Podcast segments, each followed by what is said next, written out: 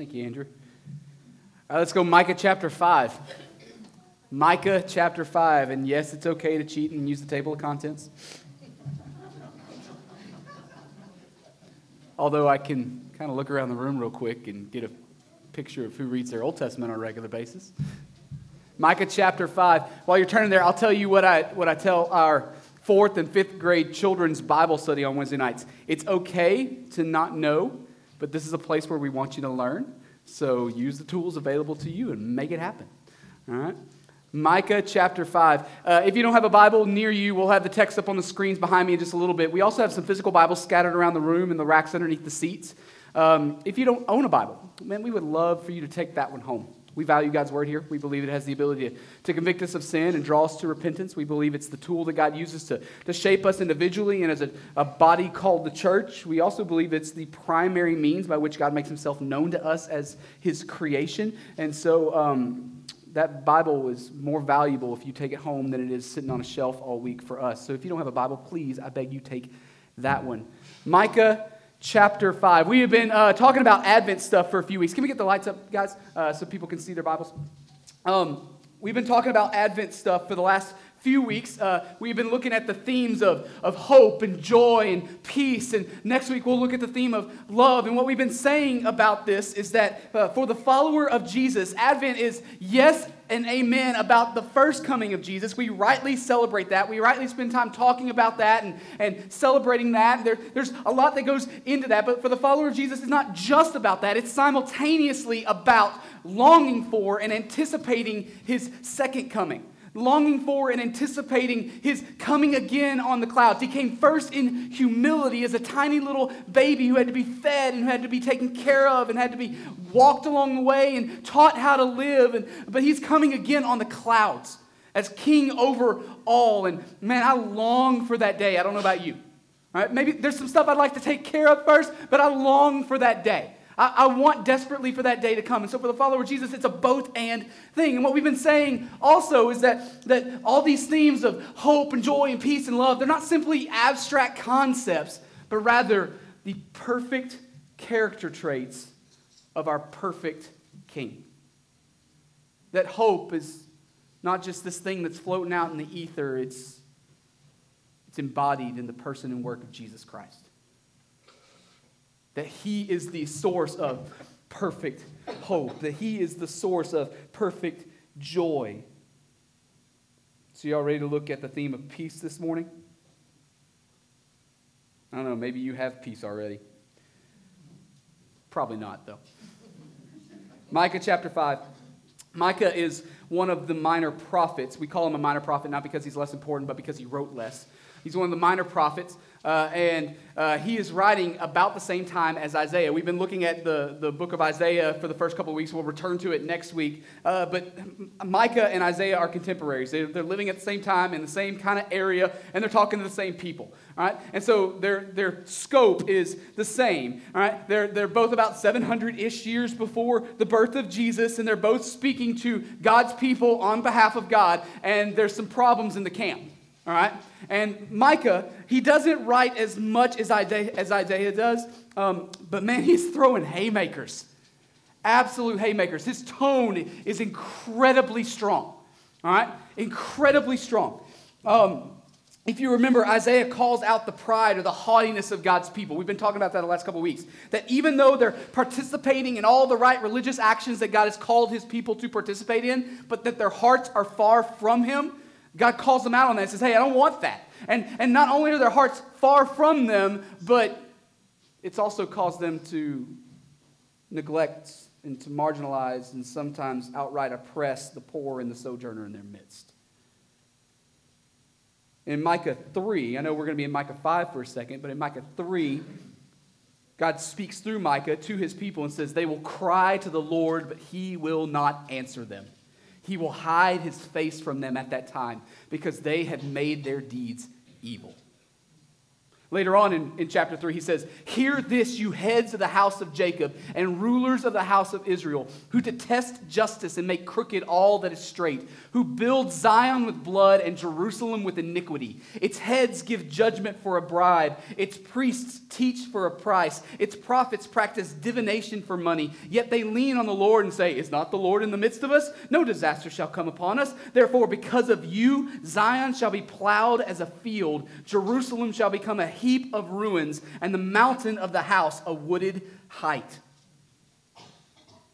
Holy cow. See what I mean about haymakers? He's not mincing words here. Micah has very strong things to say. God has very strong things to say through Micah. You, you want to know what happens when you intermarry religious actions with a heart that has no idea who God is? Problems. You have problems. You want to know why God felt justified in tearing this place apart through the mighty conquering nation of Assyria? Hear me, the worst thing that can happen here as a people called out by God's name will never be some outside force seeking to do us harm. And don't mishear me. Those, those, those aren't non issues, those are things that we shouldn't take precautions for. Not the worst thing, though. Just a, a cursory reading through the Old Testament will help us understand pretty quickly that the, by a long shot, the worst thing that could ever happen here is for us to attach God's name and attach God's approval to things that are contrary, blatantly so, to his character. And so, just like Isaiah, God raises up Micah to say to his people, I'm cutting you down. I'm cutting you down.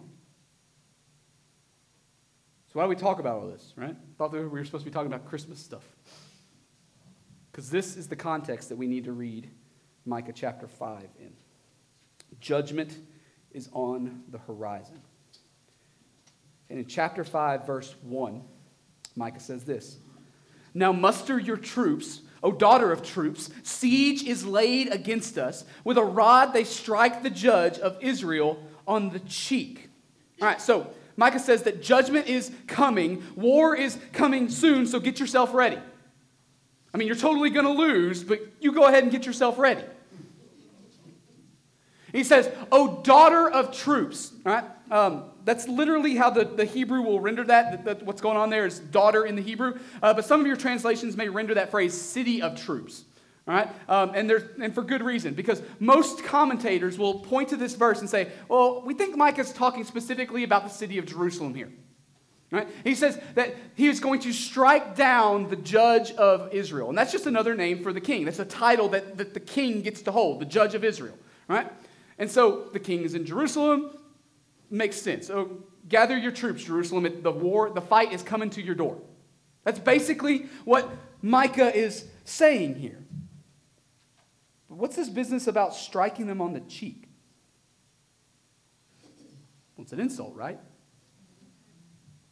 Don't think medieval, I challenge you to a duel and smack them with a glove. That's not what's going on here. Think, think ancient peoples. It was common practice in this day for you to go out of your way to humiliate the other nation's king once you beat him in, in a battle. Not simply beat them, rub it, rub their nose in it. Right? That's what's going on here. Kind of a this is what you get for losing to us scenario. So, what's, what's Micah saying here? That even the most high and lofty position in their land is going to be cut down. No one is safe from this. No one. They're not just going to lose, they're not just going to watch their kingdom fall, they will watch it be taken apart and used for sport. It will be made a mockery of before their very eyes. That's a happy day, right? It's a dark day. Get ready. The fight is coming. It's not going to go well for you. Oh, and oh, by the way, it's going to be a lot darker than you probably imagined at the first. But then verse 2 happens. But you. So the humiliation is apparently not the end of the story, is it? Right? That's, that's what's going on in the but. There's a, there's a shift there. And so things are changing. And so it's not just that humiliation is coming, it's not just that the war is coming to their doorstep. There's something redeeming out of this. He says, but you. So you're all starting to see a theme in our Advent series this year? The dark day is coming, but God is going to do something else. Our God's good, he? But you, O Bethlehem Ephratah, who are too little to be among the clans of Judah, from you shall come forth for me one who is to be ruler in Israel, whose coming forth is from of old, from ancient days. So even though God is tearing down their kingdom, even though God is tearing down and humiliating their king, God will raise up a new king for them out of tiny, little, insignificant, podunk Bethlehem. Bethlehem. Newsflash there's nothing special about Bethlehem. If you go there today, there's still not much special about Bethlehem. Bethlehem is a little village just a little bit south of Jerusalem. And in Micah's day, when Micah is writing this about 700 BC, all right, the only claim to fame that Bethlehem had was the birthplace and boyhood home of King David. Bethlehem was where, where David was from. You, if you're not familiar with the Old Testament very well, here's the story. Samuel is supposed to anoint the next king of God's people. And so they're looking around. God leads him to Bethlehem. He goes to Jesse's house. As he systematically goes through all of Jesse's eldest sons, he's like, no, that one doesn't make the cut. No, that one doesn't make the cut. No, that one doesn't make the cut. And then God's like, hey, hey, hey, hey, I don't look on the outward. I look on the heart of a man. That's what I'm judging by. And so Samuel's like, oh, hey, Jesse, you got any more boys? He's like, well, David's out in the field. We didn't think it mattered. Figured he could keep up the work. You probably weren't going to pick him. He said, go get him. They bring David back, and God says, That's the one. And they anoint him, and he's going to be the next king of God's people. David was from Bethlehem. That's where that story plays out. And even though David had massive flaws, I don't know if you've ever read through the life of David, he's a train wreck. And even though David had massive flaws, Everybody in Micah's day would look back on that and go, man, if we could just get back to David's time. I'd take me some David right now.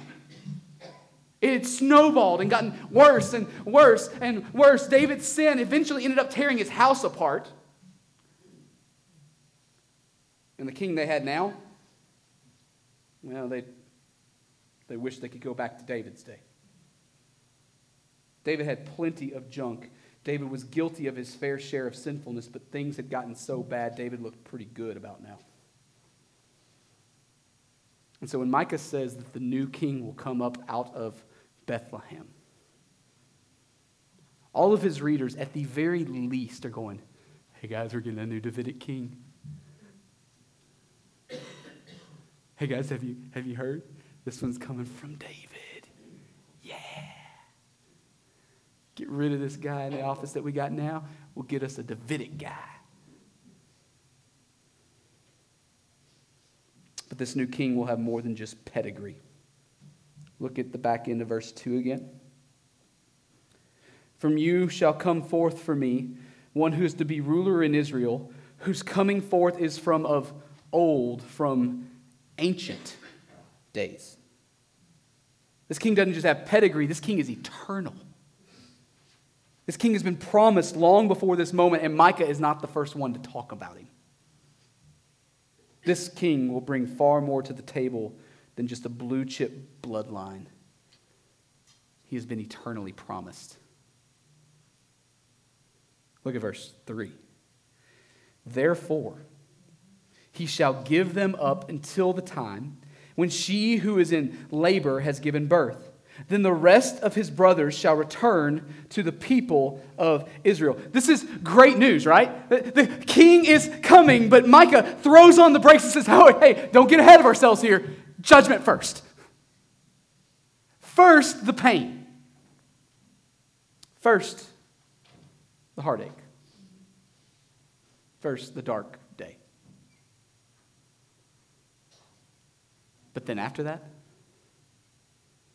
Oh, hear me, church. After that, not only will God raise up this king, but he will, he will unite people back to himself.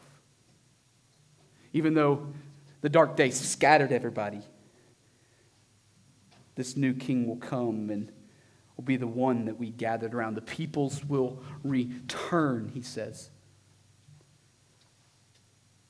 And the rest of his brothers shall return to the people of Israel. Here comes verse 4. And he shall stand and shepherd his flock in the strength of the Lord, in the majesty of the name of the Lord his God, and they shall dwell secure for now. For now, he shall be great to the ends of the earth. Micah says that this coming king will shepherd his flock and all kinds of things we've got our heads fly into thinking about, just knee jerk reactions when we picture a shepherd. So he's going to shepherd his flock. So he's going to be a shepherd. Great. Want to lovingly and gently stand here this morning and tell you that the first thing you think about when you think of a shepherd is wrong. Yeah. At least the knee jerk. The Bible's full of shepherd imagery. Um, there's a lot of characteristics about a shepherd, and, and pretty much everything that you've probably heard is, is good stuff, right? A shepherd is to, to be gentle with the sheep. They, they know the sheep by name. They, they, they guide the sheep. They feed the sheep. They take care of the sheep. They, they, they uh, corral the sheep. They do all the things that a good shepherd does, right? And, and all those things are great and wonderful and absolutely 100% true. But that's not the primary job of a shepherd during this time period in history. Have you thought through this?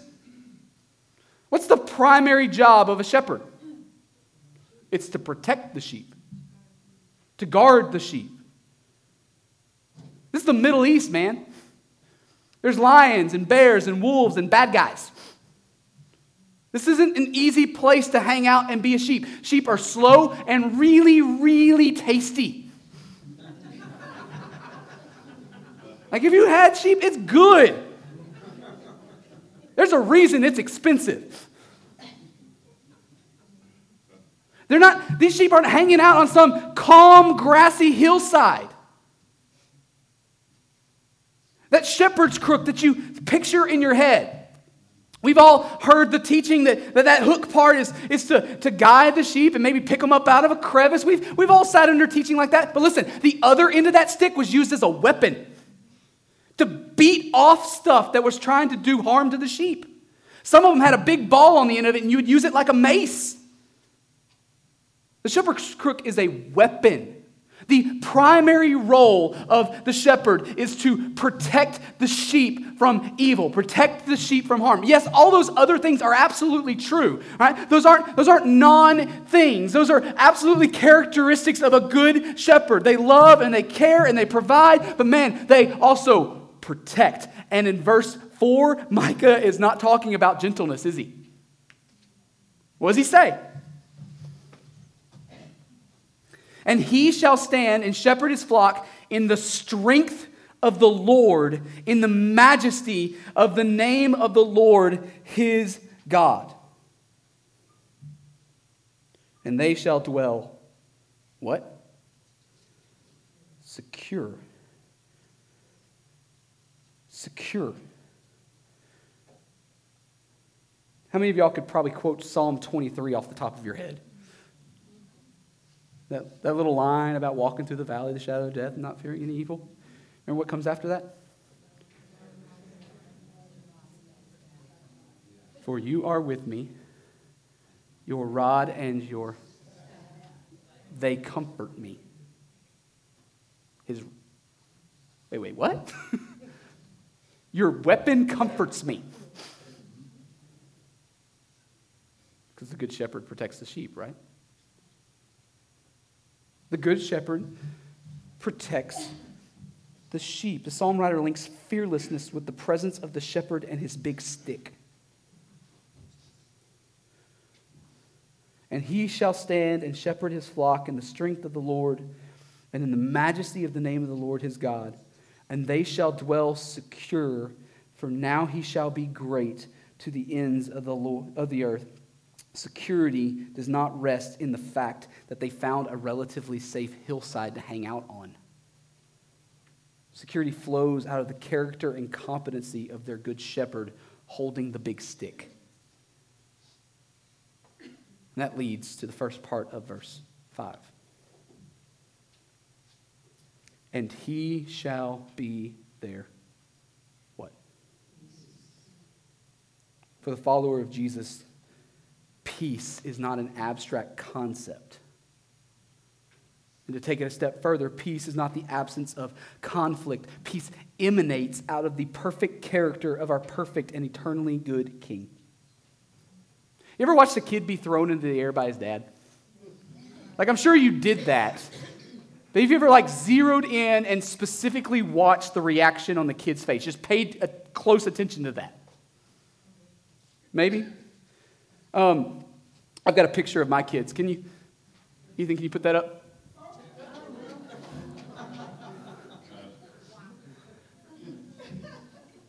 I happen to believe, you may, you may be biased as well, but I happen to believe I'm a gold medalist when it comes to that.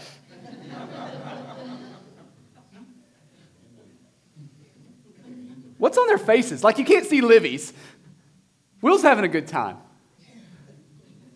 There's usually three groups of people in these pictures. There may be other people, but we can kind of give it three broad categories. You got the mom who's standing off frame, freaking out. You've got dad who's having a good time with it, but trying to be really careful because, you know, reasons. Um, but then you got the kid, man. The kid is lost in the joy of it all. He's not trying to think through the dangers or the what ifs. Just having a good time. They're letting daddy take care of that, right? They're, they're trusting dad in that moment because they trust his goodness in that moment. They trust that, that he's going to do good for them and he's going to do what he can to protect them in that moment, right? They trust. Security exists in the heart and the eyes of those kids, not because they're doing something to pull it off in that moment. They're not bringing anything to the table other than a 20 pound weight. By the way, you can't do that more than about three times before you're done. Kids aren't bringing anything to the table to secure themselves in that moment, other than trusting the character of their father. Right? Here's, here's where my analogy breaks down, though. I'm going to work my tail off to stall the day as long as possible. But we live in a Genesis 3 world and I'm not as faithful and as trustworthy as the Good Shepherd. And my kids are eventually going to learn by experience that I'm not as trustworthy as they once thought. Whether they're talking about throwing them in the air or wrestling around the house or just anything, man. I don't have it in me to be as faithful as they always need me to be.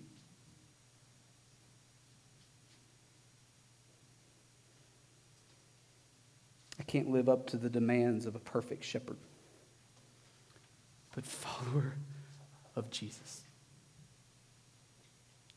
You and I long for a day, probably not too far away now, where he who is perfectly faithful and true will take his post. And we can have peace today because we know what peace lies in store for us verse 5. And he shall be their peace.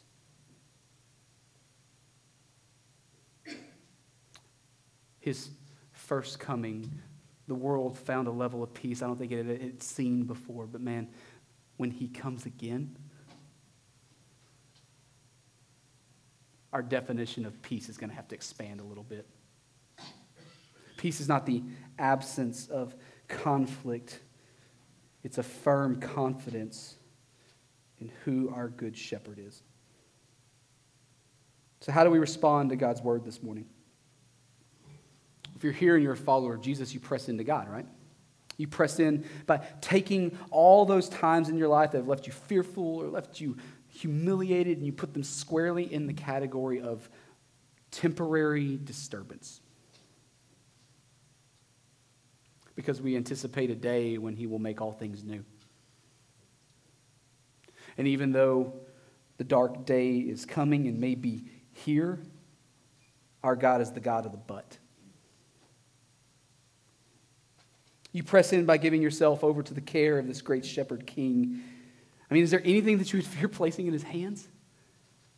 I mean, let's, let's think through that for a second. Is there, is there anything that you would fear tr- entrusting him with? Can we, can we be honest? It's because you fail to see him correctly in that moment. Just, just what it is, right?